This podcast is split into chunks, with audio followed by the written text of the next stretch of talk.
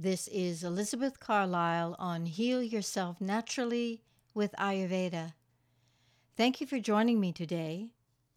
I hope you are all doing well. One of my great Ayurvedic teachers, Vaidya Mishra, would often say that most people, especially those in our Western world, are spice deficient. And what do I mean by that? Ayurveda specifically recognizes and promotes the use of spices in cooking and for medicinal use because they enhance digestion, absorption of nutrients, and assimilation of food. Spices also improve the appetite. They aid elimination. They nourish the internal organs and prevent doshic imbalance. It should also be stated here that spices, like food and beverages, are categorized in Ayurveda according to their energetic effect. And this is the energetic effect they have on each dosha. I'll speak more about that effect on individual doshas later. So, taste itself, or rasa, is medicinal. And spices provide a harmonious blend of the six Ayurvedic tastes, which are sweet, sour, salty, pungent, bitter, and astringent. Now, many have heard about the astonishing evidence on the benefits of turmeric. But the advice I have given before is not to take the herb by itself because it can be too harsh on the liver, but to cook with it. Cumin, coriander, fennel, nutmeg, cardamom are all very valuable as treatments in a host of digestive problems. Ginger not only is a great digestive aid, but it helps rid the body of toxins, or ama. It assists with respiratory congestion, colds, fever, vomiting, constipation, and incontinence, just to name a few. In Ayurveda, it is referred to as a universal medicine. That's ginger. So spices in general stimulate the secretion of digestive enzymes. Let's talk about how their particular energetics affect a specific dosha. Let's start with vata. Most spices are good for vata. They help increase Agni, or that digestive fire. They stimulate appetite and help dispel gas. They help to digest heavy and sweet food, which are typically good for vata types. But we don't want to encourage overly hot spices like hot peppers or mustard because they can dry out the vata constitution, which is already dry. We want to stimulate digestion, but not create more drying conditions. So ginger is quite good, as are most spices, except those which are too hot. Next we have Pitta dosha. We know that Pittas already have an abundance of heat, so we don't want to encourage those with predominant Pitta dosha to eat hot spices. And a lot of Pitta people do tend to go for the very hot foods, which increase and inflame their already hot systems. But we do encourage spicing the food, especially heavy food, even for Pittas. So we must look for the more cooling spices, like cooling fennel, which I consider a star as a digestive aid, but also cilantro, cardamom, cumin, coriander, mint, and rosemary. Coriander or cilantro is absolutely one of my favorites. Then we come to kapha people. Spicing is great for kapha predominant individuals, even the very hottest spices, because they provide that necessary digestive stimulus for their often sluggish digestive system. All spices are good for kapha people. The spices serve to increase their metabolism and prevent fat and water from accumulating in the tissues. Kaphas do very well with black pepper, which is, again, one of my favorite spices to add regularly to their meals.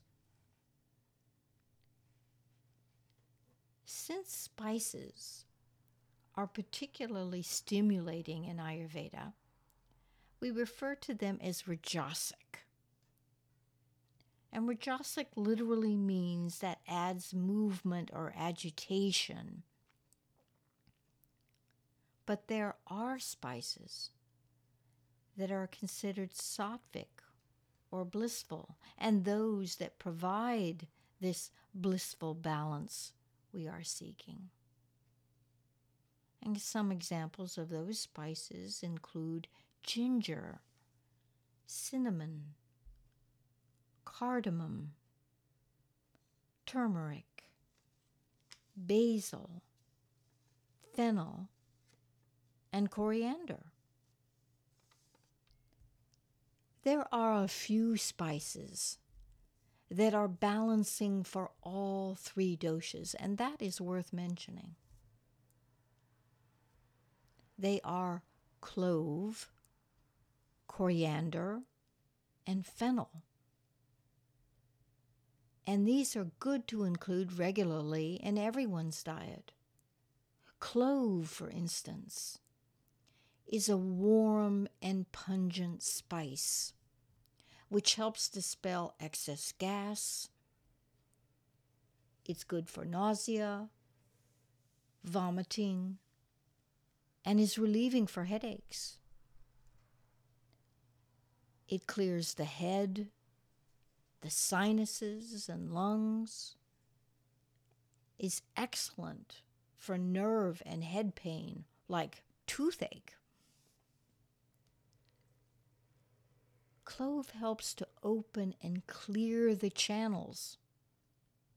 So it is a heating spice. It would not be good for inflammatory conditions. Coriander is also pungent and balancing to all three doshas. But unlike clove, it is cooling. This is coriander, the seed. The leaf of coriander is cilantro and is even more cooling. Coriander is good for colds and flu, hay fever, skin rashes, herpes, toxic blood conditions.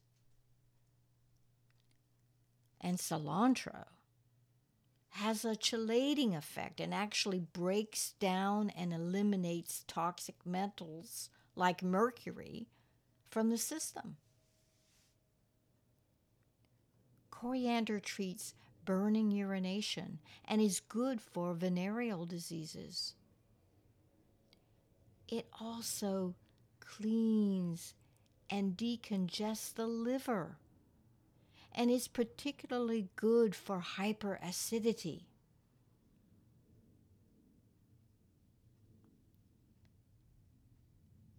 And then, of course, we have fennel. Fennel is slightly warm, but considered by many to have a cooling nature. It is considered the most balancing and sophic of all spices. Fennel is always fabulous for abdominal pain. Fennel is also good for menstrual cramping, hernia, and colic. Fennel effectively treats morning sickness, nausea, vomiting, and anorexia. And fennel is a wonderful addition to our food and regularly to our diets. I would like to finish up on spices with this one caveat. Most commercial spices that you buy in the supermarket have been irradiated. Their prana, or life force, has been destroyed. Please consider buying your spices from a natural food source. Once those spices are powdered, they soon lose their medicinal value within a few months. Use them whole when you can and cook them into your food for the best possible source of nutrition and system support. Last, I wish to talk about sugar and sweeteners. Most of us love the sweet taste. I do. I've always had a sweet tooth. The basic taste of the body is sweet. Sweet is one of the main six tastes in Ayurveda and is very important in our bodies. The sweet taste actually builds tissue.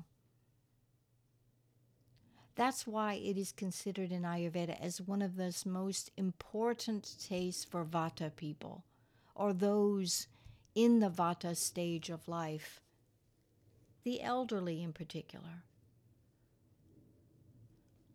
However, in excess, sweet taste can derange all three doshas. So moderation, as always, is the key.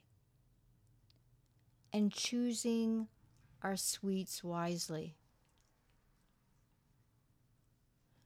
Sugar itself is tonic.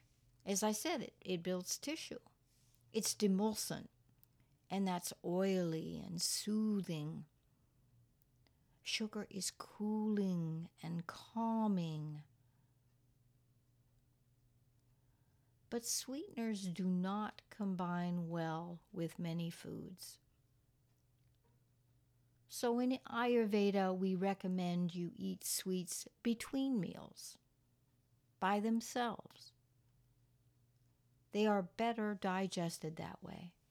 The body always digests the sweet taste first. So if you have a big meal, followed by a sweet dessert, the body shuts down the process of digesting that meal in favor of the sweet dessert. So what becomes of the undigested dinner? Well, it is converted to ama, or toxins in the body. And this, of course, ultimately contributes to disease. All natural sugars or, or fruit sugars are obviously better than processed white sugar. We all know that. But according to Ayurveda, the best sweetener is honey. And honey is sattvic. Honey is demulcent, tonic, and nutritious. It nourishes the mind, the nerves, and the senses. Honey is also a rejuvenative. But in Ayurveda, we never, ever heat honey, as that process makes the honey toxic, like glue in the body. Do not cook or bake with honey. And if you desire to add it to a warm beverage, that's fine. But do it when the liquid is lukewarm. You never want to heat the honey. I hope I've encouraged you to try to add more spicing to your food. It will benefit you in so many ways, and it makes the food quite delicious and appetizing, as well as improving digestion and assimilation of the food. My affirmation for today is my body and mind are nourished daily by the good choices I make. My body and mind are nourished daily by the good choices I make. Thank you for joining me. I hope you'll join me next time. As always, should you have any comments or questions, please visit my Facebook page, Healing Ayurveda. Thank you for joining me, and see you next time. Blessings.